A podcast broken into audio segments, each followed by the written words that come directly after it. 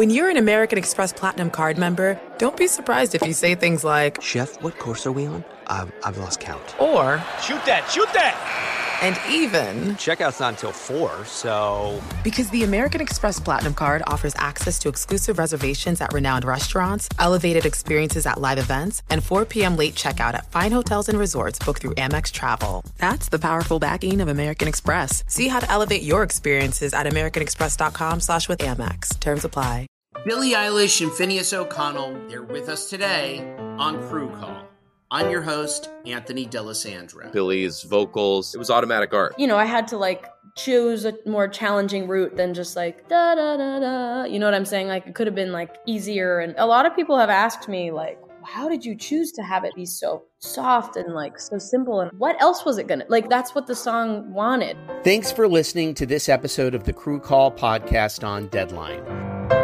Ready to unlock a world of entertainment? Philips Roku T V has America's favorite T V streaming platform built in, so you can watch live T V, catch every game, discover must-see shows and hit movies, and get all the best streaming apps in one place, like iHeart for all your favorite music, radio, and podcasts. Watch what you want, when you want. Immerse yourself in entertainment with premium four K picture and sound for every budget, with sizes for every room. Find your perfect Philips Roku T V today, online or at your local Walmart and Sam's Club. Are you looking to step up to a four K smart T V? One that gives you unparalleled clarity and picture resolution? Then we've got good news for you, because the Vizio sixty-five inch V-Series four K smart T V is now just three hundred forty-eight dollars. With all your favorite apps built in, you can stream straight out of the box. You can even sing along to all your favorite music and radio on the iHeartRadio app. Looking for a smaller or bigger screen? Vizio offers unbeatable prices on all V-Series four K smart T Vs. Head to Walmart dot com today and score the four K T V you've been waiting for. Though it may be known as America's pastime, baseball has spread across the world. Though the M L B is trying to come back, there is still some money to be made overseas, and Greg Peterson is going worldwide to hit a grand slam for your bankroll. From the return of baseball in the States to daily K B O picks, all the bases covered on the Baseball Betting Podcast with Greg Peterson. So here is the international king of swing. Hello and hello, welcome to lovely Las Vegas for the Baseball Betting Podcast with myself, Greg Peterson. We've got a tremendous show for you as Dan Szymborski does a terrific job with FanGraphs and E S P N. Going to be joining me in the second segment. We're going to be taking a look at the upcoming M L B season. He does some of his own season win projections, his projections as to the teams that are going to be making the playoffs with his Zips formula. So we're going to be talking about what's all been going into there, what he is seeing for the upcoming season. So nice little twelve or so minute chat there in the final segment. Going to give you a side and total on every game for Friday morning's M P B and K B O betting boards as we touch them all. First things first, always love to be able to answer your Twitter questions. If there's something that you like answered, fire it into my timeline at G R S forty-one and I will give you a fresh answer on this podcast. If you send them via direct message, aka D M, well, unfortunately, the letters D M to me mean does not matter. I did not get in any Twitter questions today, but what we did get was some very strange results out there in both the M P B and K B O this morning. So let's take a look back at the results that we saw for Thursday mornings, try to find some trends, and try to get to know these teams a little bit better. What happened yesterday? Let's go around the bases and find out. Dan Straley is officially the Jacob deGrom of the K B O as the Lotte Giants wind up losing to the N C Dinos by a count of nine to seven. In this one, Lotte was able to get a Lotte of runs in the sixth inning as they were able to put up a five spot. That after Dan Straley winds up going four and two-thirds innings. He winds up having six strikeouts, doesn't walk anyone, but he winds up giving up five runs. Problem is, only two of them were earned. He was hurt by some very, very shoddy fielding. That is putting it very politely. Now, he did also give up a home run. That was Aaron Altherr that wound up going yard. And Aaron Altherr is now being called Aaron Altherr Rex because he is doing an absolutely terrific job for the N C Dinos. His fourteenth home run of the campaign. This after he got up to a little bit of a suspect start. He has been doing a great job recently, and you take a look at the N C Dinos, they did have to dive into their bullpen a little bit more than they would have liked. They wind up having to go a grand total of two and two-thirds innings. They wind up giving up in the process three runs, all of which were earned as Jack Lee, a very suspect start once again for the N C Dinos. He winds up going five and a third innings. He gives up four runs, all of which were earned. This is one of the lesser starters for the Dinos as he's got a five seventy-two E R A so far this year, but he's benefited from the fact that he is on a team that they just smashed left, right, and sideways. And for Lotte, The bullpen in this one winds up going a combined three and a third innings. They give up four runs, all of which were in this, for a bullpen that by and large has been pretty solid so far this year. And you do have to give the Lotte Giants some credit. They were able to get ten hits up on the board as Aesop's son once again was able to have a good game. He has three R B I, now hitting a three fifty-five for the campaign, so he certainly has done his part. Problem with Lotte is the fielding has just been absolutely comical. We remember the catcher throwing the ball down to first base, and on what was pretty much a pitch out, the runner from first wound up scoring. So that has not been good. What else has not been good is the pitching for both Doosan and Kiwoom in this series, as they wind up playing three overs, and in this one, the Kiwoom Heroes are able to get out of a three to zero hole, and they knock off the Doosan Bears by ten to ten to seven. Kiwoom was really able to break this game open in the seventh when they were able to get a field goal up on the board. As for Kiwoom, they were able to get two home runs and five R B I from Byung-ho Park. This guy was in a massive funk to begin the year, still only hitting a two twenty-six, but that is home runs twelve and thirteen for the campaign. He led the K B O in home runs last season. And for Kiwoom, they wind up having to get twenty-five outs out of the bullpen, as Young Gun Joe should have been out of the first inning. It should have been one two three. Ball ricochets off the roof slash ceiling. From there, he winds up walking a couple guys, allowing in a couple runs. Bullpen has to clean up the damage from there, and you got to give the bullpen credit. Very awkward spot. They get twenty-five outs while giving up four runs, three of which were earned, so that was not too bad. And for Doosan, they were hoping for a little bit more length out of Jeonji Park. He winds up going three innings, giving up three runs. Bullpen from there, they certainly did not do their job. They wind up going a grand total of five innings. They give up seven runs, all of which were earned. It looked like Doosan was turning the corner when it came to the bullpen. That was not the case. Jose Miguel Fernandez in this game goes oh of three. J L O, you got to give him credit. How about four of five? He was absolutely tremendous, but Doosan was unable to get that long ball. Byung-ho Park, he had two of them. Difference in the game. The S K Wyverns, their difference in regards to their season this year is the fact that they are not getting the long ball whatsoever, and they wind up losing to the Samsung Lions by a count of six to two. And for the S K Wyverns, they are now two and eight in their last ten games. They are currently riding a five-game losing streak. You certainly don't want to be seeing that. And for the Wyverns, what has really been big is the fact that Jamie Romack just is not hitting well with men in scoring position. He goes one of four in this game. You did have Tae-in Shea. He wound up going three of four in this one, so that was a little bit promising for the Wyverns. And for the Wyverns, the bullpen has been a little bit up and down. They wind up going in this one three and two-thirds innings to give up three runs, all of which were earned this after Jenwook Lee winds up going four and a third innings, gives up three runs, four walks. That has been a big kryptonite of his. And for the Samsung Lions, Tae-in Wan continues to be terrific. He gives up two runs over the course of six innings. You take a look at what he's done recently, it has been nothing short of terrific after having a little bit of a rough start to the year. In seven out of his last eight starts, he's given up two earned runs or fewer, so he has certainly held down the fort. Bullpen from there for Samsung, three scoreless innings. And for Samsung, this is a team that's still playing without Tyler Saladino, but Ja Woo Koo, he gets another home run for this team. That is his second in the last four games, and he's got multiple R B I in three of the team's last four games as well, now hitting a three twenty-two for the campaign. He now has six home runs, so that is certainly helping out this team. And the bottom of the standings in the K B O getting helped out a little bit more as well, as it's beginning to get a little bit more packed, as the K T O is better known as the Smiling Blobs get an extra inning wins over the L G Twins. This just warms my heart to see a bunch of happy blobs, as they were able to get a run in the tenth inning in this one. And the big storyline, Juan Mil Rojas, he goes yard again for the Blobs. His eighteenth home run of the campaign, leads the K B O with that regard, leads the K B O in R B I. They were also able to get a home run off the bat of Hanjun Yu. You betcha this guy's been doing a solid job. two ninety-seven batting average, his sixth home run of the campaign. And you take a look at L G, it's really been interesting to watch Casey Kelly. First time through the lineup, he gives up two runs again. Every time he has a start, just seems to always struggle first time through the lineup, and then from there he's able to calm down as he went six innings, gives up two runs. Both of those runs came early. Bullpen from there for L G, which two weeks ago at the top E R A out there in the K B O, wound up looking decent in this one. They go a combined four innings. They give up two runs, nothing great, nothing awful, but gotta give it up to the Blobs bullpen. They go a combined four innings of scoreless baseball, surrender just two hits in the process and no walks, and Byung-wook Joe, it wasn't necessarily a great start, but he kept the game out in front of him. He gives up three runs over the course of five innings. Considering this guy was sort of forced into a start in this one, that's not necessarily too bad. You could certainly do worse if you're the Blobs, and you could do something like Hanwha wound up doing Thursday morning as they wind up losing to the Kia Tigers by a count of seven to one. For Kia, a very good pitching performance from Min-Woo Lee. He winds up giving up one run over the course of six innings. He did give up a solo shot, and that is something that if you are a fan of the Eagles, that is encouraging. Jin Ho Jung winds up getting his first home run of the campaign. Hanwha does not have a single guy on the roster with more than three home runs. Meanwhile, you take a look at Kia.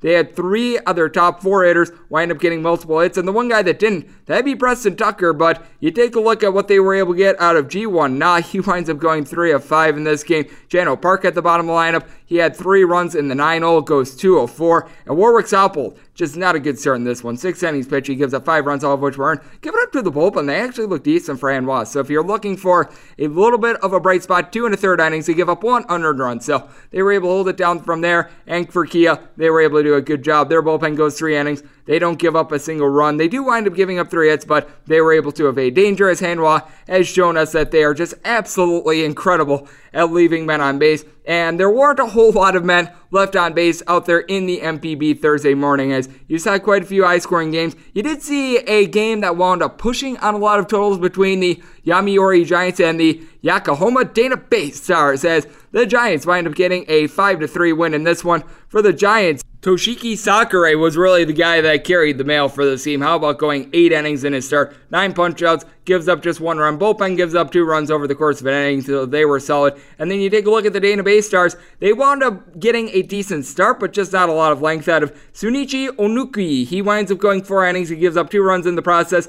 The bright spot for the team was the fact that they were able to get a home run off the bat of Toshiro Mizaki. He has been doing a solid job for this team. Four home runs so far this year, but the Dana Bay Stars wind up losing to the Yomiuri Giants, who all of a sudden have been doing a very good job out there in the M P B. In the Central League, they have a lead at eight and three in front of the aforementioned Dana Bay Stars, who are sitting there at seven and five, number two in that league. If you're taking a look at the top team in the M P B for five out of the last six years, that is the Fukuoka SoftBank Hawks. And the SoftBank Hawks wind up getting walked off by the Nippon Ham Fighters by a count of nine to eight. This is one that, well, let's face it, the SoftBank Hawks probably should have been able to pull out. Rick Van Der Dirk, now he did not have a good start. He winds up giving up five runs over the course of five innings, but they got to Drew Verhagen, and they got to him bad. He gives up four runs over the course of four and a third innings. He was actually a guy with a winning record for the Detroit Tigers during the two thousand nineteen season for Fukuoka. They get a trail of home runs, including Wilmer Valentine going deep not once but twice, his third and fourth of the campaign.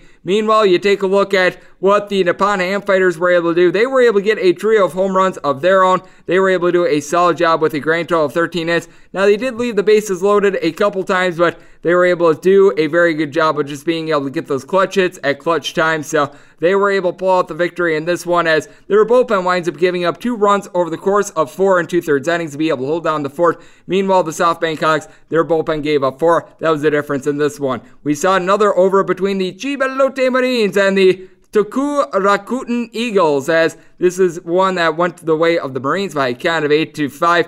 The few, the proud, the Marines were able to get a home run off the bat of Leonis Martin. That is his third of the campaign. Meanwhile, Stefan Romero, he was able to get a home run in this game as well. That is his fourth of the campaign. He winds up going deep for the Golden Eagles, but for the Golden Eagles, it just was not a good start in this one, as Takehiro Shiomi winds up going four and two-thirds innings. He gives up six runs, all of which were earned, six walks in the process. Meanwhile, for Chiba Lotte, they were able to get a little bit of a better start out of Dikai Iwashita. He winds up going five innings. He gives up two runs. Bullpen from there gives up two runs, and got to give it up to the Golden Eagles. They've got the top bullpen E R A out there in the M P B. They go combined four and a third innings to give up one earned run, so they were able to keep the game out in front of them, but the home runs that were allowed in this game were just a little bit too much, so needless to say, that was one that did not go the way of the Golden Eagles, although they're still doing a very good job for the year. They're at eight and four, but Chiba Lotte, because they wound up having that big sweep over the Oryx Buffaloes, lead the Pacific League right now at nine and three. And speaking of the Oryx Buffaloes, they are right now bringing up the rear in that division, as they wind up losing again, as they wind up losing to the Cebu Lions by a count of nine to five. In this one, Oryx wound up leaving the bases loaded a couple times. They wind up just not being able to get the start that they desired either, as in this one, it was five innings and three earned runs for Siachia Yamanoski, as he winds up turning it over to the bullpen, and then the bullpen from there gives up five runs over the course of three innings. And then for the Cebu Lions, they didn't necessarily get the keys in ignition for Kasuke Honda as well. Yes, you see what I did there with the last team Honda. Four and two-thirds innings, he gives up two runs. There were quite a few unearned runs in this game, by the way. You had a combined three errors, so you do want to note that. But the bullpen from there, they were able to do a very solid job. Four and a third innings of one earned run baseball for the Cebu Lions. And when you take a look at the Cebu Lions, they were able to get a home run off the bat of Corey Spangenberg, his second home run of the campaign, as they had three altogether. And for the Oryx Buffaloes, they were able to get a home run of their own, as it was influential as they were able to get a three to zero lead in this one. The man that went yard was Matsuzaka Yoshita. That was his first home run of the campaign, but past that, it just wasn't necessarily promising for the team. Speaking of things that are not promising, the Hanshin Tigers are now two and ten, and they are at the bottom of their league, as well as the Chunichi Dragons were able to get a four to two win after the top of the third inning. This game was three to two, and you had one run the rest of the way, as the Hanshin Tigers just not getting a lot of offense generated right now. Justin Bohr of Miami slash Florida Marlins fame winds up going oh for three in this one. Jeffrey Marte just one of four as well. And for Chunichi, they were able to get things going very early, as Dayan Viciedo was able to get a home run in the first inning, his third of the campaign. That was big. As for the Hanshin Tigers, they didn't get the start that they were hoping for out of Onelki Garcia. He winds up giving up three runs over the course of five and two-thirds innings. Bullpen from there was solid. Three and a third innings, they gave up one run. And the Chunichi Dragons bullpen was terrific. Four innings of scoreless baseball, and they were able to get a nice start as well out of Yoichiro Okano. He winds up going five innings, giving up one run in the process, so they certainly got it done there. And speaking of getting it done, the Tokyo Yakult Swallows get a walk-off grand slam to make the Carp roadkill, as the Hiroshima Carp lose by a count of nine to five. For the Yakult Swallows being able to deliver a walk-off grand slam. How about our man Munetaka Marikami, as he winds up being able to get his third home run of the campaign. It was in grand fashion, as the Yakult Swallows as a team were able to get four home runs in this game, and they were able to get a pair of home runs as well from Naokamichi Nishira, as he was able to get home runs number three and four of the campaign, so that certainly helped out the process, as this was just a game that did not go the way of the Hiroshima Carp, as they get thirteen hits, but they were unable to deliver. And for the bullpen, they wind up giving up five earned runs over the course of three innings, as in this one, they were hoping for a little bit more length out of their starter, as well as they wound up having Aaron Curry wind up going five innings, giving up four runs in the process, and Gabriel Yanoa, You know what? He stunk in this one. He gave up four runs. He only won three innings, but bullpen gives up one run over the course of six. So that was the difference in that one. So that's what we all saw from the M P B and the K B O Thursday morning. Now, let's take a little bit more of a look at the M L B, what we can expect from this upcoming season, and get a little bit of Zips perspective from our man Dan Szymborski of FanGraphs. That is on the other side right here on the Baseball Betting Podcast. Myself, Greg Peterson.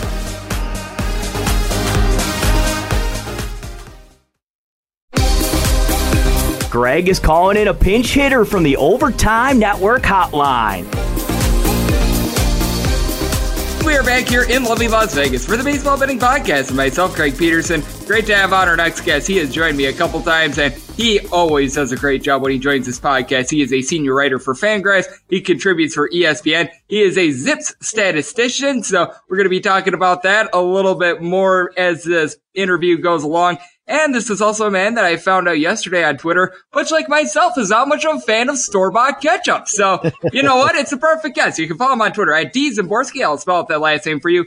S Z Y M B O R S K I, as it is Dan Szymborski joining me on the podcast. And Dan, pleasure to have you aboard. How are you? I'm doing well today. How are you, Greg? I am doing great. Thank you so much. And we're doing a little bit better because as of right now, we've got an M L B season. Now, obviously, the COVID nineteen cases, everything that's going on with that, obviously not encouraging news. But as of right now, we're preparing as if we're going to have a normal baseball season that's going to be sixty games. And how do you take a look at this from a Zips perspective, which is sort of like your own projections with regards to the season? Obviously, you can go into that a little bit more, but I do think that this is going to be a fascinating season, and I have to think that you have to change your models a little bit just because this is a sixty-game season with no fans rather than one hundred sixty-two. Yeah, it, it required some work. I discovered going into the season that there were a lot more things I coded, I hard-coded in for one hundred sixty-two games that I had to change. So I never really expected a sixty-game season. If someone had told me, you know, before the season, you know, Dan, there's going to be a D H in the National League because of a world pandemic, I'd think, what? It's just been an odd year, and it's required quite a bit of work to try to get all my little tools working for this year.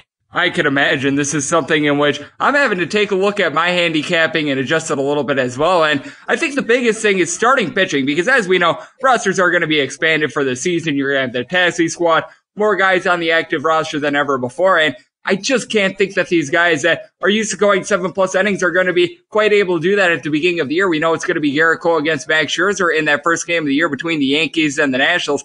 I think that'll be a good barometer of what we can see moving forward, because these are two of the best aces, two of the best inning eaters that you're going to find out there in the M L B. I just question whether or not those guys are going to be able to go beyond more than like eighty-five, ninety pitches, because the amount of time that these guys have had off, it's the amount of time that you typically get in a normal offseason. Now, it's not like they were doing absolutely nothing, but it's not like these guys were able to throw to live batters much, if at all, have a catcher. And they were just left to many of the elements that we were, like having to throw into a tarp and having to play catch with their wives and sons. Well, they did have that secret baseball league. I don't know if oh, you've yes. been following the stories of the secret league, the Fight Club league, you know, but no fighting, just baseball. I think we're probably going to learn a little bit in the spring training, cause, or spring training too, because then we might see how much they're actually stretching out some of these guys towards the end of our second spring training. And that might give us some clue, because I have a number of theories, some of them conflicting, and I really don't quite know exactly what is actually going to happen with pitcher usage. Because, I mean, these guys haven't pitched regularly now in nine months. You've had a huge interruption, two spring trainings, and with a deeper roster, there's not as much incentive to have guys throw six or seven innings. Right now, if you ask me, I'd say we're going to see a lot of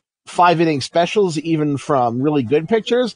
I think we're going to see more tandem-type starts, where guys are just scheduled to go three innings, kind of the Jose Urquidy special, I guess. It's just going to be an odd year in so many ways that it's just going to break a lot of the things we know. Yep, I am right there with you, as we do have Dan Szymborski of FanGraphs joining me right here on the podcast. It certainly is going to be a strange year, and I think that teams that have embraced strangeness and have sort of been going to the beat of their own drum are the ones that are going to be successful. We all know that Joe Benn always liked to shake things up when he was with the Chicago Cubs. Now he's out there with the L A Angels. You're going to have Shohei Ohtani being able to pitch and hit in the same week. It sounds like they're going to have him pitch once a week, and then the rest of the week they're just going to have him as sort of a D H. So I think that that's very intriguing. We all know that he's always got his funky little things. The Tampa Bay Rays wound up using the opener a couple years ago, something that many more teams are trying now. I think that these innovative managers like a Joe Madden, like a Kevin Cash, these are the guys that are going to be able to excel in this sort of season. Throw in there the Milwaukee Brewers and what Craig Counsell is doing as well.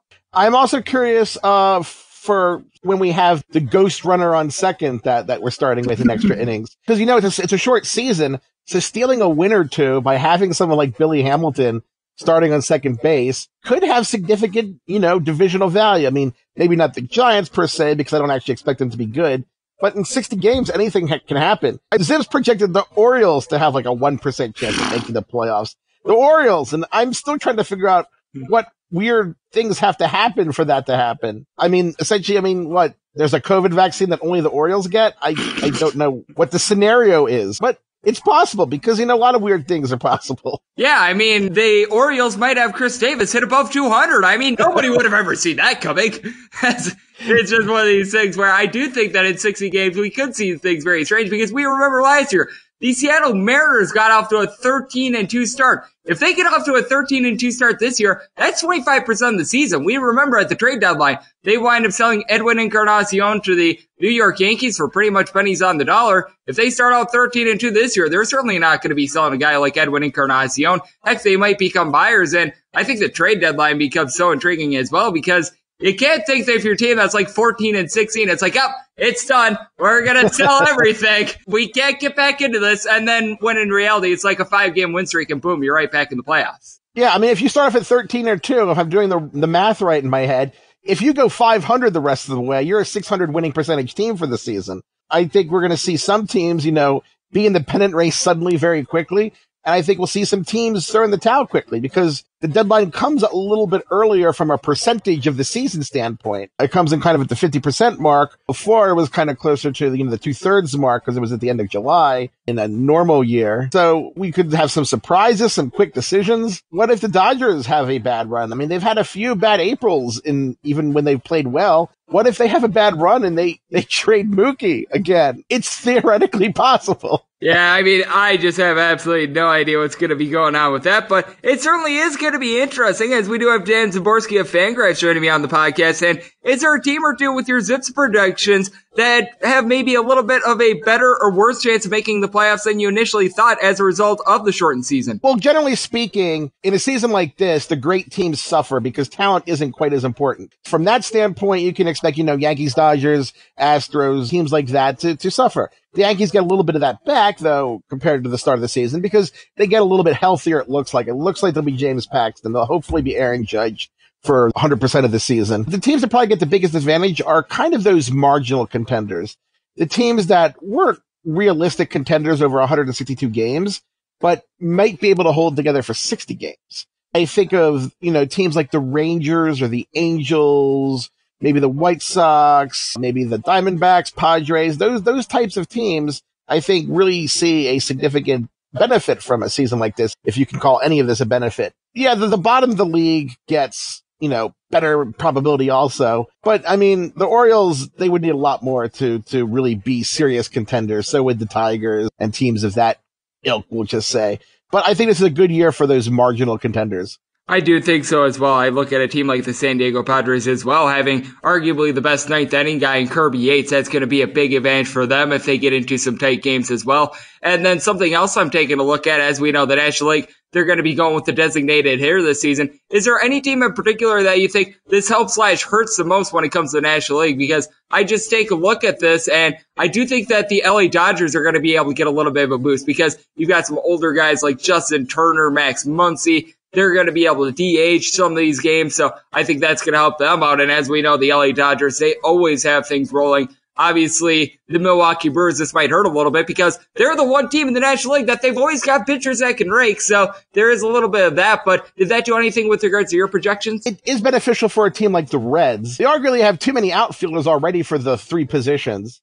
They have two outfielders in Jesse Winker and Nicholas Castellanos, two outfielders who are probably their best position is D H. So to be able to play both of them and have one of them as a D H, I think that's a benefit to them. The Braves have Austin Riley. That gives them more opportunity to play him without finding him a defensive position. I think the teams that are hurt by this are just the teams with worse depth. It gets hard to conjure up a D H. The Diamondbacks don't have great outfield depth. They don't have like a lot of extra hitters unless they're going to bring up Kevin Cron. And they might, in which case I'm going to be completely wrong here. Uh, but I think it's not great for them. I don't think it's great for the Rockies, who who really don't have much in the way of depth. And uh, even like a marginal contender like the Marlins, who have a pitching staff with enough upside to be interesting, they're kind of sort of short on bats. And to have to conjure up another one every game just puts them a little bit farther behind the eight ball, so to speak. I think these are small differences, but again, in a season like this, small differences might make a big difference. Absolutely. The only thing that we know for sure is that the Pittsburgh Pirates are certainly not going to be contending this year. That is to say the least. That team, I just don't know anything that could help them outside of a Martian invasion taking away twenty-nine of the thirty M L B teams, and the one that's not taken away is the Pittsburgh Pirates. That's my thoughts on that team. I'm actually, I, I'm actually not as pessimistic about that as you. I don't think any of the N L Central teams are really that scary. I don't think so either, but at the same time, you've got four decent teams in the Reds, the Cubs, the Saint Louis Cardinals, and the Brewers, and then you got the Pirates way below them. I still think that the, the Pirates could go, you know, thirty and thirty, and that might, in some scenarios, be enough to win the division. I uh, or at least make a wild card, uh, because, you know, they're going to be playing Central teams and no East or West teams. So those Central teams all get a bit of a boost, too. I'm not saying it's likely, but I think it's possible. A lot more possible than I thought. Lloyd Christmas series. So you're saying there's a chance. Uh, I just can't get on board with this team, especially with Chris Archer, which obviously that trade was not good. Being out for the year, Jamison Ty on all the injuries that he dealt with. Right now, they could have a very good pitching staff. Instead, I just don't know what is happening. But what I do know is happening is that Dan is doing absolutely terrific work with FanGraphs. I know that he, much like myself, not a fan of store-bought ketchup as well, which makes me very happy. And it makes me happy that we're going to be getting M L B baseball back in a couple weeks as well. So, Dan, let the good people at home know what you're working on and just how they're able to follow you on social media. Well, you can find me at FanGraphs. I'm going to have my breakdowns and breakouts next week. You can find me occasionally at E S P N dot com still, and you can find me at D Szymborski on Twitter, and as Greg said, wherever there's no ketchup. I hate it. It's so sweet. It's disgusting. Exactly. The added sugar is just, ugh. I mean, I'm a fan of tomato. I'm not a fan of the added sugar inside of ketchup, which is why I don't like the store-bought stuff, but apparently homemade ketchup, the recipe that you sent me, is something that I'm going to need to give a shot as Dan always delivers on this podcast, whether it be ketchup or whether it be great baseball stats. And coming up next, it is that time that we deliver you a side and total on every game on the M P B and K B O betting boards for Friday morning as we touch them all.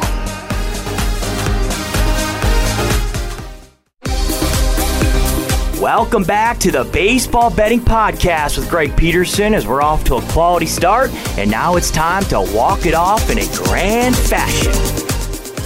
And we're back here in lovely Las Vegas for the Baseball Betting Podcast. Myself, Greg Peterson. Big thanks to Dan Szymborski of FanGraphs for joining me in the last segment. Now it is that time of the podcast in which I give you a side and total on every game on the Friday morning M P B and K B O betting boards as we touch them all. If a game is listed on the betting board, Greg has a side and a total on it, so it is time to touch them all. This is the time of the podcast in which I give the normal disclaimer that any changes that are made to these plays will be listed up on my Twitter feed at G N R Scorty one. Unless if you bet at Pinnacle, you're really going to be going with the team and the team only. They are the only place that I've seen thus far that has went pitcher dependent on these foreign leagues. You're going to be able to go pitcher dependent once again when we get to the M L B, but with that said, you're really betting on the team and the team only, so let's say for the Hiroshima Carp game, you think it's going to be Daichi Osera, and instead it's going to be an actual Carp who winds up pitching for the Hiroshima Carp because, well, that'd be very twenty twenty. You don't know what to expect, so why not have an actual Carp pitch for the Hiroshima Carp? Well, you're stuck with our good friend, the actual Carp, pitching for the Hiroshima Carp. So I am having a little bit too much of a laugh of that. So before I go down a rabbit hole, let's get started on all these plays. We're going to be starting with the M V P first because they have the lower rotation numbers, and they start at two a.m. Pacific, five a.m. Eastern. K B O starts at two thirty a.m. Pacific, five thirty a.m. Eastern. So we're going to go in time order with these, and that begins with three oh four, one forty-five, three oh four, one forty-six. The Carp of Hiroshima are going to be playing against the Hanshin Tigers. It is,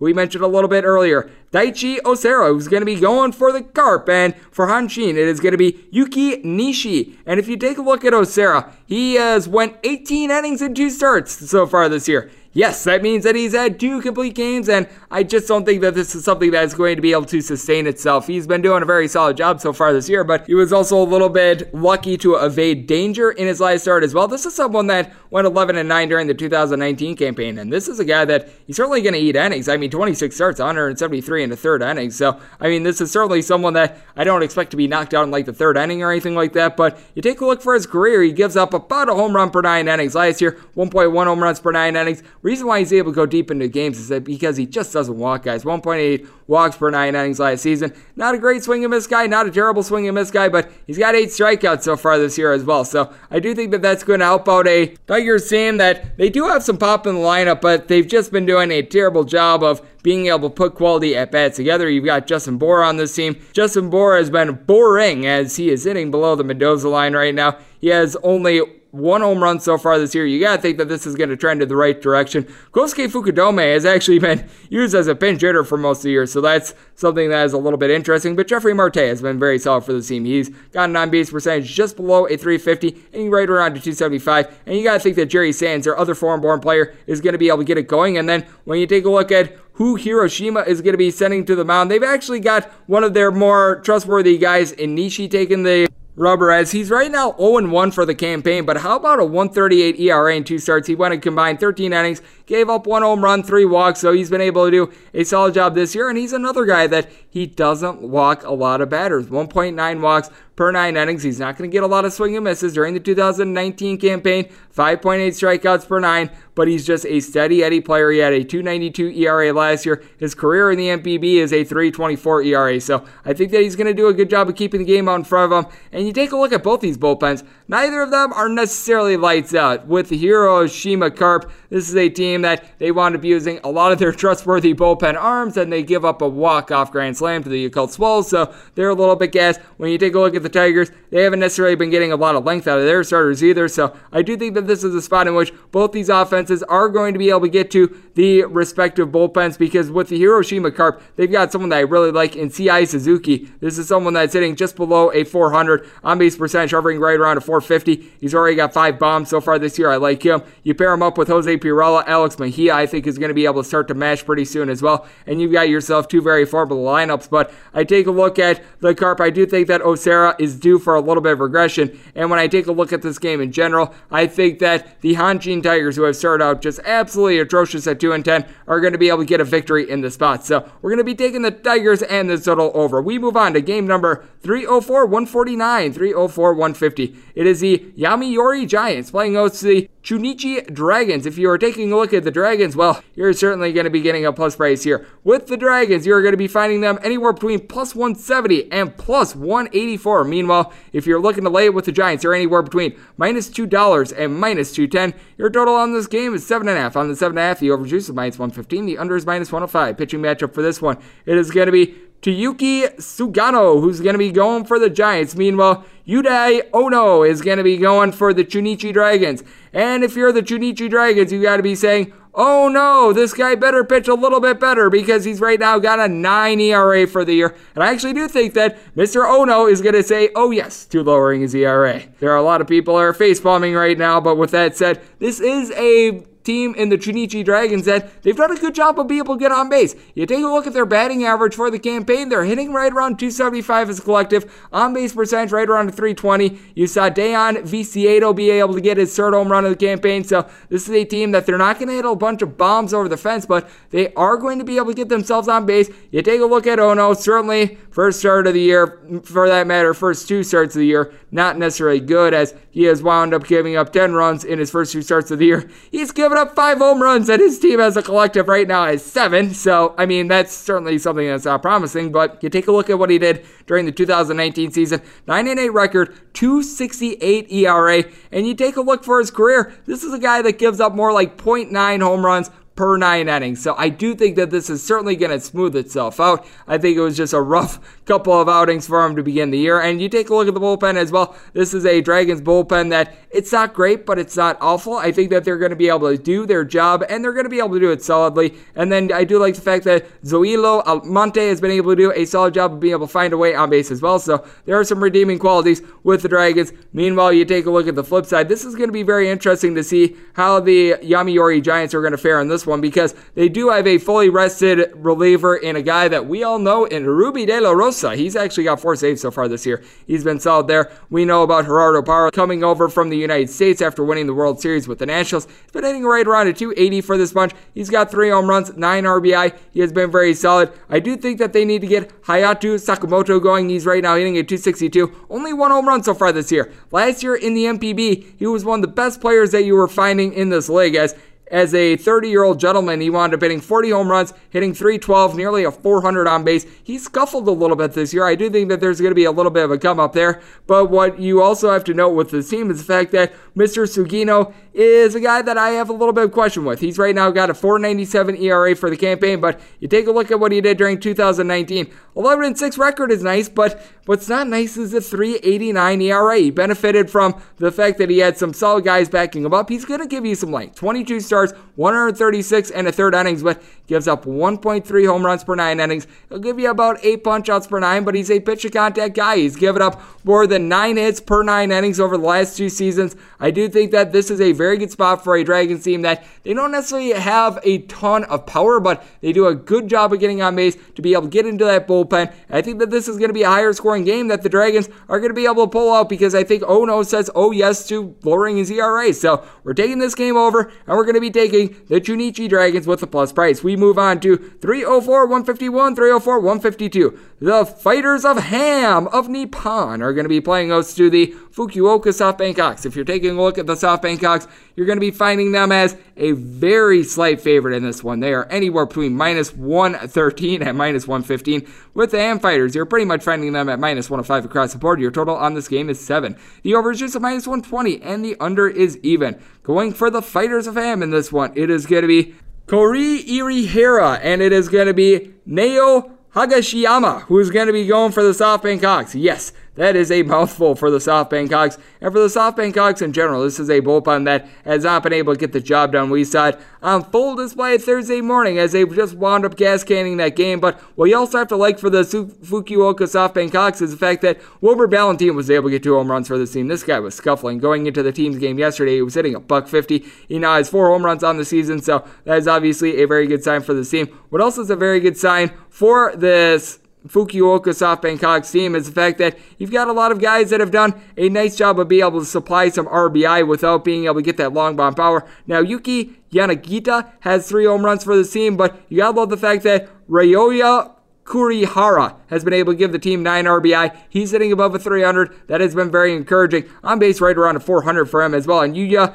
Hagisawa has an on base percentage above a four hundred as well with Fukuoka. This is just a team that they haven't been able to get a lot of good bullpen pitching. But Higashiyama, I think, is going to be able to fare quite well in this one. He's made two starts so far this year, eleven total innings. He has given up two home runs, but you take a look at what he's been able to do for his career. It has been pretty darn solid. During the two thousand nineteen campaign, he was limited very much so as he only made seven starts for the team, but you go back to the two thousand eighteen campaign, last time he fully pitched, he gave the team one hundred twenty-three innings and twenty-one starts, so with him now being fully locked, loaded, and healthy, I think that's going to help him out. That season, he wound up having a three forty-four E R A, gave up fewer than three walks per nine innings. I think that we're going to see that form of Higashiyama. Meanwhile, you take a look at the Fighters of Ham. What you've got to love for this team is the fact that they all of a sudden are getting something out of Tashi Ota. This is someone that is hitting just a buck forty-three for the campaign, but he's now got a pair of home runs for them. You pair that up with Sho Nakata, who has six home runs. That is the league lead for the M P B, double-digit amount of R B I.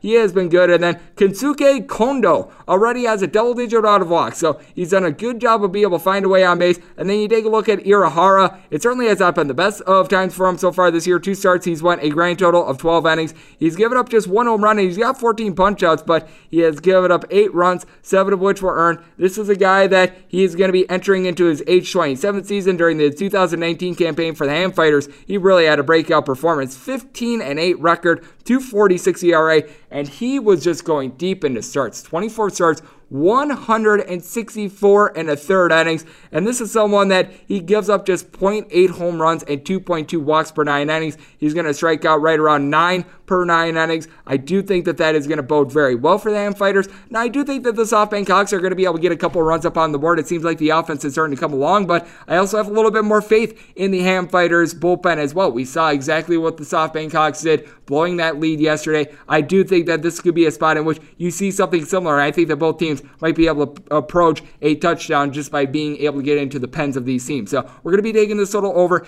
and we are going to be taking the Fighters of Ham. We move on to three oh four one fifty-three, three oh four one fifty-four. The Rakuten Golden Eagles are going to be taking on the Chiba Lotte Marines. If you're taking a look at the Marines, you're going to be getting a plus price here. You're going to be finding them anywhere between plus one fifty and plus one sixty. Golden Eagles are anywhere between minus one seventy and minus one eighty. Your total on this game is seven point five. Over is juice of minus one twenty. The under is even. Your pitching matchup for this one. Going for the Golden Eagles, it is going to be Takahiro Norimoto, and it is going to be Ayumi Ishikawa, who's going to be going for the Marines. Norimoto has been terrific for Rakuten so far this year. Two starts, two wins, one twenty-nine E R A. Yeah, really can't ask for a whole heck of a lot more than that. He is backed up by the best bullpen with regard to E R A out there in the M P B, so that certainly gives them a little bit of a leg up with that regard. But you go back a little bit deeper with Norimoto. During the two thousand nineteen campaign, this is someone that wound up going a grand total of seven and five between the Japanese Eastern League and the Pacific League. He had a two forty-nine E R A. made just fifteen starts, eighty-three innings, so he's not necessarily a guy that was necessarily going deep into games, but you go back to the two thousand eighteen season, twenty-seven starts, one hundred eighty innings, so he is used to a very big lo- workload. He was a little bit banged up during that two thousand nineteen season, but it looks like he has found his old form, and he's been able to get right around nine and a half strikeouts per nine innings throughout his career, doesn't give up a long ball, and then you pair that up with Stefan Romero, who's been doing a great job for this Golden Eagles team. He got another home run for the team yesterday. He now has four on the campaign, hitting right around to four hundred. Jabari Blash has been in a little bit of a funk. He wound up not even getting his full allotment of at-bats for the team Thursday morning, but the guy that you really need to note, Hideto Osamura, eighteen R B I for this team so far this year. He's on pace for like two hundred eighty-five R B I. It's absolutely insane. He's been just terrific for the team so far this year. On-base percentage above a four fifty. That has been terrific. And with Chiba Lotte, you've got two of the better foreign-born players that you're going to find out there in this league. Leonis Martin and Brandon Laird. Laird has five home runs. He's been able to hit right around a two seventy-ish. And Martin, he's hitting in that neighborhood as well. He was able to get his third home run of the campaign Thursday morning, so that's going to help him out. And then when you take a look at the other guys, Takashi Ogino is hitting just below a four hundred. That has been rock solid. But I do think that this is a spot in which Ishikawa is not going to be able to fare quite as well because he's okay. He's not great. He's not awful during the two thousand nineteen campaign. eight and five record, but he did wind up having a three sixty-four E R A. He had some of the best luck out there in the field. Just point one five unearned runs per game, so that is something that really helped him out. And he's not necessarily a length guy. He wound up going one hundred eighteen and two-thirds innings over the course of twenty-seven starts. He wound up giving up point seven home runs per nine innings, so he keeps the ball in the yard, but only about six strikeouts per nine. I think that that bodes well for a little bit of a lower scoring game. I think that you've got two solid pitchers, but Norimoto has the better stuff. I like the way that he's rolling in general. I think that the Rakuten Eagles, with them having such a good bullpen, are going to be able to win a lower scoring game. So we're going to be taking this total under, and we're going to be laying it here with the Golden Eagles. We move on to game number three oh four, one fifty-five, three oh four, one fifty-six. The Cebu Lions are going to be playing against the Oryx Buffaloes. The Buffaloes are circling the wagons as the biggest underdog on the M P B betting board. If you're taking a look at the Buffaloes, you're going to be getting anywhere between plus one seventy-five and plus one eighty-nine. If you're looking to lay it with the Lions, you're going to be laying anywhere between minus two ten and minus two twenty. Your total on this game is eight point five. The over is just anywhere between even and minus one oh five. Meanwhile, the under is anywhere between minus one twenty and minus one fifteen. Starting pitching matchup for this one. Going for the Buffs, it is going to be Mister Tsubasa Sakuhibara. Man, that is a mouthful. Meanwhile, Zach Neal goes for the Cebu Lions. Thank you so much for giving me the hardest last name ever in Tsubasa Sakabara and then Zach Neal on the other end. You can't get any more polar opposites, and with these guys in general, you can't get much more polar opposites because Zach Neal was absolutely terrific for the Cebu Lions. He went something like twelve and one, thirteen and one for the team during the two thousand nineteen campaign. He gets like five strikeouts per nine innings. This is someone that he's not going to necessarily fan a whole lot of guys. Now, I will say this. To begin the two thousand twenty campaign, he wound up being able to get a bunch of punch-outs in his first start against the Fukuoka SoftBank Hawks. So that was something that was very interesting to see, and that's going to be big because we've seen it with the Cebu Lions. Bullpen has not necessarily been reliable. They wound up having to re- use Reed Garrett during the game Thursday morning, but you take a look at Zach Neal in general. He's made two starts so far this year. He's got ten punch-outs. Most of those came in that start against the SoftBank Hawks, but this is someone that you even go back to his time in triple A during the two thousand eighteen campaign. He's never been a strikeout guy. I do think that a little bit of regression is going to wind up setting in because the fact that he wound up going an insane twelve and one in the Pacific League during the two thousand nineteen campaign is something I just don't think is going to be reliable. Meanwhile, you take a look at our good buddies, the Oryx Buffaloes. They have now lost eight out of their last nine games, and six of those games have been by approximately one run. As we know, Adam Jones is currently on this roster. He's only hitting right around to two fifty, so you've got to think that this is a team that's going to be looking for a little bit more out of him. But you take a look at this Buffaloes team in general, I do think that they've got a little bit of value here because you take a look at Sakakarbara. Man, that is a little bit of a tough one. He's just twenty-one years old, but you look at what he did during the two thousand nineteen season.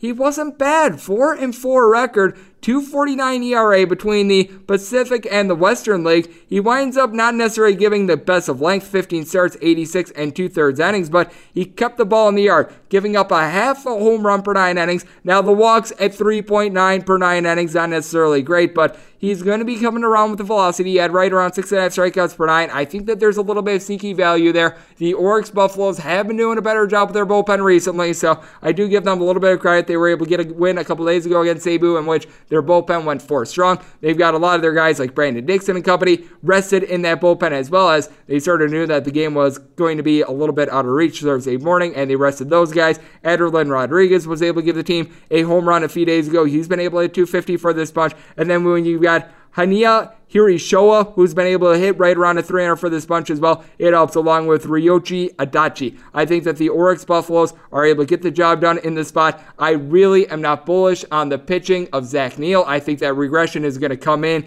and it's going to come in hard for a guy that just cannot get strikeouts to save his life. So for that reason, we are going to be circling the wagons with the Buffaloes and in this spot as well, because I do think that we are going to be getting a Buffaloes team that they wind up getting a bunch of soft contact. I think that this is a game that's going to be a little bit lower scoring, so we're going to take this total under, and this will be the final game on the M P B betting board before we go to the K B O betting board. That would be game number three oh four one fifty-seven, three oh four one fifty-eight. You've got yourself the Swallows of Yakult, and the Swallows of Yakult are going to be playing host to our good buddies, the Yokohama Dana Bay Stars. If you're looking to lay with the Bay Stars, well, say A-Bay Bay to throwing a whole lot of juice into the Bay, as they're laying anywhere between minus one sixty-five and minus one seventy with the Swallows. You're going to be swallowing a plus price here, anywhere between plus one forty-five and plus one fifty. Total on this game's eight point five, over juice of minus one twenty, and the under is even. Going for the Bay Stars, it is going to be Masanori Ishikawa, and it is going to be Shotu Imajana, who's going to be going for the Bay Stars. And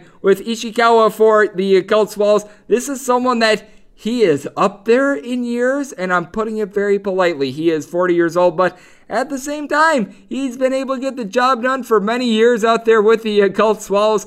I will say this as well, don't expect a whole lot of swings and misses out of our good friend, but with that said, this is a guy that he's done a solid job of just being able to keep games out in front of him, despite the fact that he's at an advanced age. eleven innings and two starts so far this year. He's given up two long balls, but he does have eight punch-outs. He's been able to give the team right around a three twenty-seven E R A, so it's nothing great, it's nothing awful. With the Yakult Swallows, they did wind up having to use up a lot of bullpen arms as they wound up getting a walk-off grand slam Thursday morning to be able to get that win, so that's interesting. And you've got a couple guys that are a little bit banged up for the Yakult Swallows as well. Alcides Escobar and Nori Aoki have been sort of in and out of the fold for this team a little bit with the Aoki. This is a guy that is only hitting two fifty, and Escobar hitting right in that realm as well. I will say this as well. They do need to get a little bit more out of a guy like a Tiesto Yamada when it comes to a batting average standpoint, but the fact that he's been able to give the team four home runs, that certainly has been able to help the team out. And then you've got Noamichi Nishura, who now has four home runs for the bunch. He was really able to get things going. And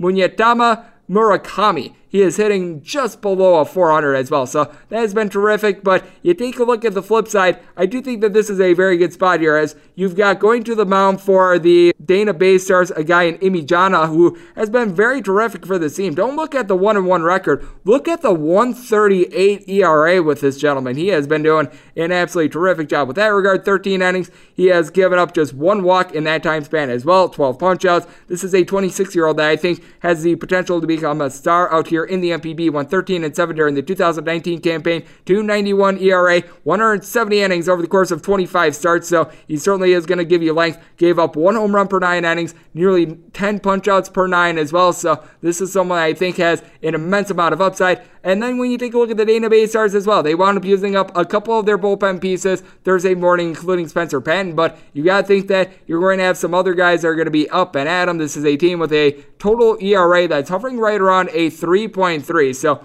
by and large, this has been one of the more reliable bullpens that you're going to find, and they've right now got a couple struggling bats, as Jose Lopez is right now hitting right around a two hundred. Tyler Austin has been terrific. I mean, this is a guy that's hitting just below a three seventy-five. He's got a pair of home runs, ten plus R B I, so he is off to a very good start for this team. But other than really their other star in Toshiro Mizuyaki, who has four home runs, double-digit amount of R B I, and is hitting like a four fifty. It's absolutely ridiculous. You do have a couple famine bats as well, but with that said, I do think that the Bay Stars certainly have much better pitching. I think that Imijana is just one of the best starters that you're going to find out there in the M P B. Just hard to trust a gentleman at the age of forty to be able to get out the Dana Bay Stars. I do think that it's going to be a little bit of a lower scoring game. I think that the Yakult Swallows bullpen is certainly going to come to play, so I'm going to be taking this little under, but I think that the Bay Stars, they wind up getting their ace going, and they're able to take this one, so we are going to be going with the Bay Stars on the money line, and we're going to be going with the total under, and now we head to the K B O betting board, and as per usual, we are going to be going in Las Vegas rotation order with all of these, and these are the games that start at two thirty a.m. Pacific. When you take a look at an Eastern time standpoint, that would be five thirty a.m. as we are going to be starting with game three oh four, six sixty-one, three oh four, six sixty-two. The Bears of Doosan are going to be playing O C Hanwha Eagles.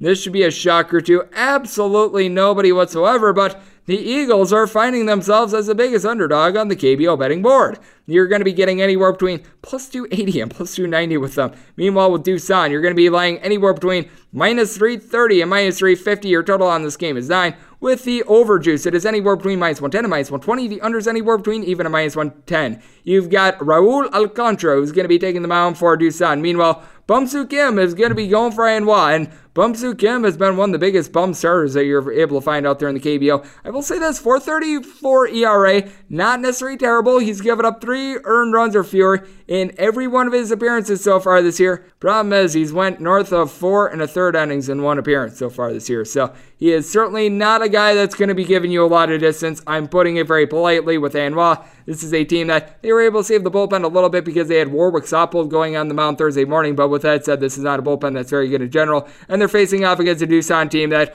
all of a sudden is getting very hot. J L O is hitting like a three fifty for this bunch. It's absolutely insane. Jose Miguel Fernandez wound up not having a single hit against the Kiwoom Heroes in the morning, so you got to think that this man is going to be hungry, and he's going to look to advance his three ninety batting average. You also have to like the fact that Yu Chan Lee, a guy that's been used a little bit sparingly for this team, four sixty-nine on base, three forty-six batting average, and then you've got a couple guys that are able to go yard for this team as well. Jaewon Oh has missed a lot of the season, but he's now hitting just below three hundred, and then you've got Jaewon Kim, who's got eleven home runs, forty-nine R B I. He's got an on base of three eighty-five, and then for Hanwha, you don't have a single guy on this team that has three-plus home runs with the Eagles as well. This is a team that they've been able to get a little bit more with regards to a batting average standpoint.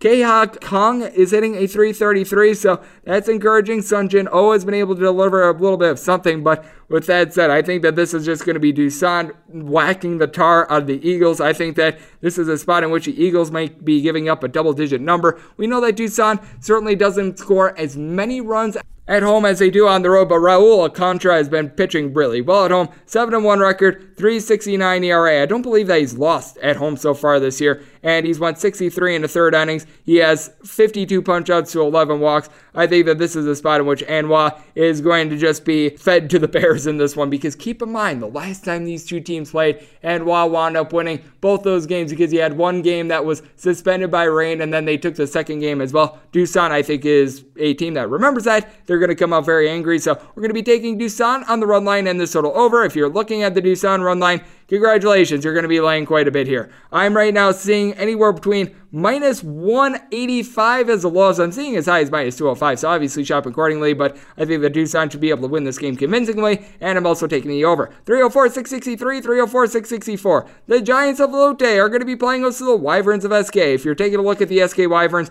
you're going to be getting a plus price here. It is anywhere between plus one twenty-six and plus one thirty-five. Meanwhile, with Lotte, you are going to be laying a Lotte amount of juice, as you are going to be laying anywhere between minus one forty-four and minus one fifty-five. Your total on this game is nine. Over is just anywhere between even a minus one ten. Meanwhile, the under is anywhere between minus one ten and minus one twenty. Your starting pitching matchup for this one. This is one of my favorite names to say. Juan Ricardo Pinto is going to be going for the S K Wyverns. Meanwhile, Adrian Sampson takes a bump for Lotte, and if you want something that has been a Lotte, that'd be the amount of runs that Adrian Sampson has given up so far this year. six point one six E R A. It has not went well for him. He's given up at least three runs in four out of his last five starts. This is a guy that he's going to get you a couple strikeouts. It's not great. It's not awful. twenty-three strikeouts in thirty and two-thirds innings. He's been dealing with the death of his father. You can tell that he's not quite necessarily himself. He's kept the ball in the yard. He's only given up two home runs, but even with being able to keep the ball in the yard, he's went up against against a lot of the bottom feeder teams. And here are his starts so far this year. Samsung, at Kia, Hanwha, at L G, at the Smiling Blobs, aka the Wiz, and Samsung. So this is a guy that he hasn't faced the Dinos, he hasn't faced the Heroes, any of those teams, and yet he still got that E R A. Meanwhile, with Juan Ricardo Pinto, this is a man that well, unearned runs have really killed him so far this year. He has been the victim of giving up eleven unearned runs so far this year. So the Wyverns defense certainly have not done him a whole lot of favors. I will say the walks are very bad as well. He has twenty-eight walks over the course of fifty-six innings. That is certainly not going to get the job done, but he's been doing a little bit of a better job recently. He has given up two earned runs or fewer in now four out of his last five starts, so he's done a nice job to be able to keep the games out in front of him. I will say, obviously, the walks have been a little bit of a factor, and he really hasn't went past six innings ever since he wound up having a masterful start on May twenty-fourth against the Kia Tigers. And for the Wyverns, this is a team that they certainly have been scuffling on offense, so this is a something's got to give situation. Jamie Romack and Jung Choi were both in the top five in the K B O in home runs last season. These two guys have a combined seventeen home runs so far this year, so they are really scuffling when you take a look at that. With Lotte, they wound up having to use quite a few of their bullpen arms, though, against the N C Dinos, so that is something that you need to factor in. The Wyverns seem to be coming back to the pack with their bullpen, and when you take a look at Lotte, you've got a bunch of guys that are doing a great job of getting on base. Aesop Son hitting right around at three fifty-five for this bunch. Teo Lee hits right around at three hundred as well. You're able to get a little bit of power in this team as well. Jun-Woo John has been able to give the team nine home runs, twenty-three R B I. I like the way that he's been able to come on for this team. Dixon Machado over the team's last three weeks, hitting right around a three fifty. I love him. Hoon Jung has been able to give the team a little bit of a charge as well. He had a home run a few days ago. He's hitting a three twenty-five. I think that you're going to get some power in this spot. You're going to get a guy in Ricardo Pinto who's going to give up a couple walks, but I think that Adrian Sampson winds up falling victim to the long ball. I think that the Wyverns, a team that has really been scuffling with the bats, does get a little bit of something going here. They're going to be able to play for their manager, who we remember wound up fading in the dugout about a week or so ago. I think that this is actually a good spot for the Wyverns. Now, I have said it before, and well, they haven't come through, so Sharps once again on the Wyverns. I feel like this is the two thousand eighteen Cleveland Browns, where the Sharps were on them every single time, and they just reinvented new ways to lose, but we're going to stupidly take the Wyverns again, and we're going to take this little over. We move on to game number three oh four, six sixty-five, three oh four, six sixty-six. The Twins of L G hit the road to face off against the Samsung Lions. If you're taking a look at the Samsung Lions, you're going to be finding them right around even juice, depending on where you look. I'm seeing a couple minus one oh fives out there, but for the most part, you're going to be finding even juice. With the L G Twins, if you're lucky, you're going to find a minus one fifteen. Most places you're seeing minus one twenty, and your total on this game is nine point five. The over juice of anywhere between minus one ten and minus one twenty-five. The under is anywhere between even and plus one oh five, so shop for that one accordingly. And it's going to be Tyler Wilson who's going to be taking the bump for the Twins. Meanwhile, Jun-Woo Beck is going to be going for the Lions. And with Mister Beck, it's been the best of times and it's been the worst of times for him so far this year, but currently he's in the best of times. As you take a look at what he's done recently, he's given up a combined four total runs, three of which have been earned over his last four starts, and he's went at least five innings in every one of them. He has been absolutely terrific. He's doing a much better job of keeping the ball in the yard, as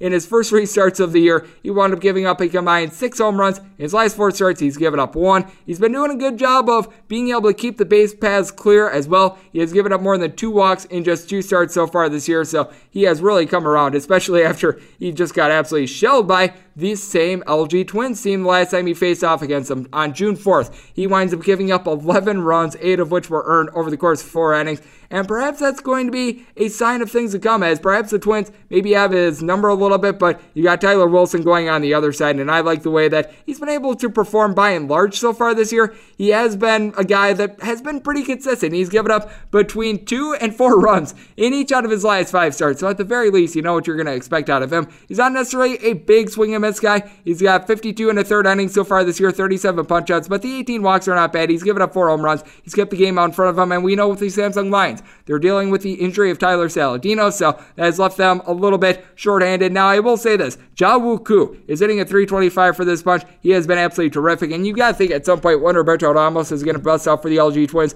Just one home run over the last four weeks. Now, you do still have Hunsu Kim. The hit machine is hitting just below a three thirty for this bunch. He's been very solid there. And then you've got Chun-Woong Lee, who's been hitting at two seventy-six. He's been able to do a solid job for this bunch. Now, what you need a little bit more of is just that third option that's able to give you a couple home runs. If you're really looking for one on this team, it probably is one of their guys that has been a little bit up and down this year in Eun-Sung Chae. He's got five home runs so far this year, hitting at two ninety-three, but he's been in a little bit of a funk as well. But then you take a look at the flip side. It's just really hard to think that Tyler Wilson is going to give up too much hard contact to a Samsung team that they've been doing a good job of being able to get on base. You've got a bunch of guys that they're hitting right in that two seventy-five, two eighty-ish range, like a Won-Suk Lee. He's been doing a very solid job. You do have to like the fact that Sung-Gun Lee is hitting at three seventy-five. I mean, that's been terrific, but by and large, you don't have a lot of power in this lineup. I think that this is going to be a spot in which you're not going to have really either team going deep too much, but I think that the Twins in the end have a little bit more with regards to Wilson from a starting pitching perspective, and both these bullpens are pretty solid as well. So we're going to take the under, and we're going to lay it with the Twins.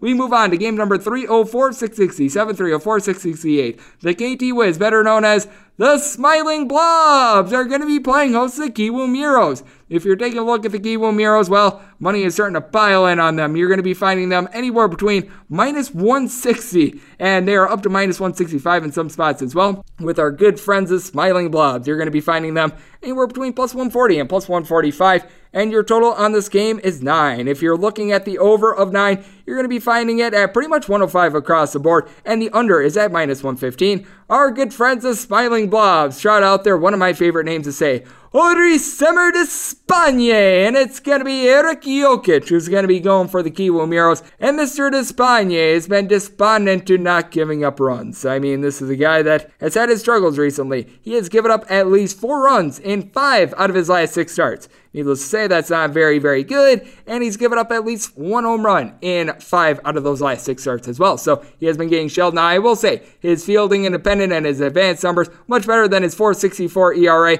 and he's done a good job of not walking, guys. sixty-six innings, he's given out eighteen walks, he's given out six home runs in that time span as well, so despite the fact that he's been hit hard recently, he's been doing a solid job there. But then you take a look at Eric Jokic. This guy's been terrific, one forty-two E R A. Only reason why he lost that start a few weeks ago against the Lotte Giants is because there was that bases-clearing strikeout in which he got the punch-out. There should have been a man on second to tag the runner that was stealing. Instead, there was nobody home. Ball goes into the outfield. You have three errors on the same play. That just really torpedoed that start. And you take a look at Jokic. He's not necessarily the best swing and miss guy. sixty-three and a third innings, only forty-five punch-outs, but he's only given out ten walks and two home runs in that time span as well. So he does a great job of being able to limit the contact. Now, I will say this. It's going to be a little bit harder on this night because he's going to be going up against Med Rojas, a man that has eighteen home runs, hitting right around a three eighty. He has been absolutely terrific. Petco Kung, double-digit amount of home runs as well. And then you take a look at the Smiling Blobs as well. The backup singers are starting to take over a little bit as well. You gotta love the fact that Duwan Her, whenever he gets out there, he's able to hit four sixty-seven. I mean, he's a little bit underrated. Han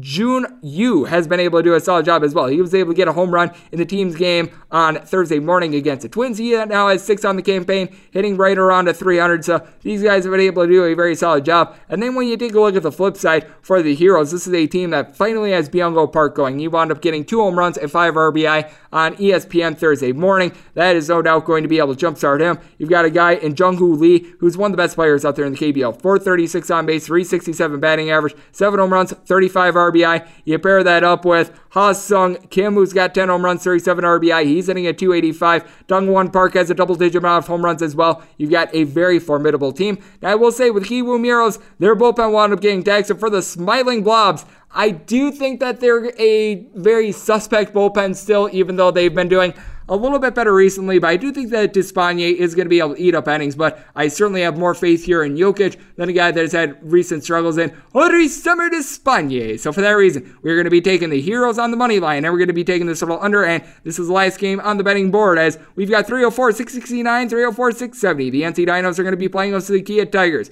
You're pretty much finding this game anywhere between a pick'em to Kia being a very slight favorite. With Kia, they're anywhere between minus one ten and minus one fifteen. Dinos are anywhere between minus one ten and minus one oh five, and your total on this game, it has shot up to ten. If you're taking a look at the ten, the over is just a minus one fifteen, the under is minus one oh five. Your pitching matchup for this one is going to be one Drew Gagion, who's going to be going for the Kia Tigers. Meanwhile, it is going to be Sung Young Choi, who's going to be going for N C, And Mister Choi has certainly not been the most reliable starter in the world. five ninety-four E R A so far this year. He's made four total appearances, three starts, sixteen and two-thirds innings. He's got seven strikeouts and seven walks and four home runs. So that's not necessarily what you're looking for. I will say his last start against Tucson was actually quite decent. He winds up giving up three runs over the course of six innings against a very good lineup. So that is something that is encouraging. But every time he's stuck in the mound so far this year, he's given up at least one home run. And for Kia, this is a team that at the top of the lineup when they played against Hanwha. Now, it was against Hanwha Thursday morning, but three other top four hitters wound up having a multi-hit game. Preston Tucker's been in a little bit of a slump, but he still has a double-digit amount of home runs, forty R B I,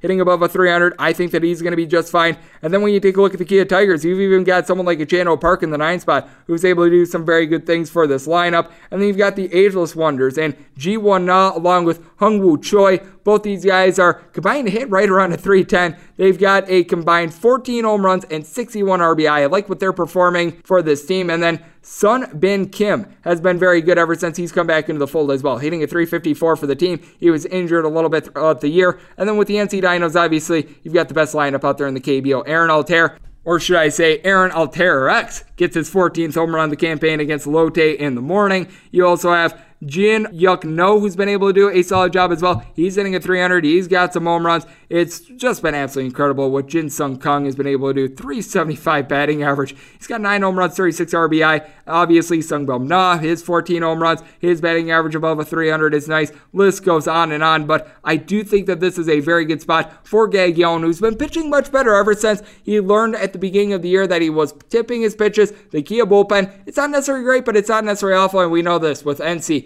They wound up having to use their bullpen quite heavily in their season against Lotte, and if there is one kryptonite with N C, it is the bullpen. I trust in the Kia Tigers bullpen much more than that of N C. Now, N C has a better lineup, but I think that Gag Yeon is going to be able to have a solid start in this one. He has not faced the N C Dinos so far this year, but his last start against Kiwoom was solid. He won five and a third innings. He gave up three runs, only two of which were earned, though. He's done a good job of being able to deal with the fact that he's not getting as many strikeouts right now, five or fewer in each out of his last four starts, but he just does a good job of keeping the game out in front of him. He's pretty much given up anywhere between three and five runs over each out of his last five starts, and I will say that quite a few of those runs that he's given up are unearned runs. So I actually do pretty much tack on one run for an unearned run for Gag Yeon in this spot, but I think that he winds up giving up like three over the course of six, and I think that the Kia Tigers just wind up knifing through this N C Dinos bullpen that has been so badly taxed. So we're going to wind up taking this total over, and we're going to take the Kia Tigers in this spot, and that will wrap things up for the Thursday afternoon slash Friday morning edition of the Baseball Betting Podcast. A big thanks to Dan Szymborski of FanGraphs for joining me in the last segment. If you like what you're hearing from this fine podcast, you can subscribe on Apple Podcasts, Google Play, Spotify, Stitcher, and TuneIn. And if you ever have a question for the podcast, fire it into my timeline at Cheers forty-one. Hope you're all safe, healthy, and doing well, and I will talk to you guys once again tomorrow. Thank you.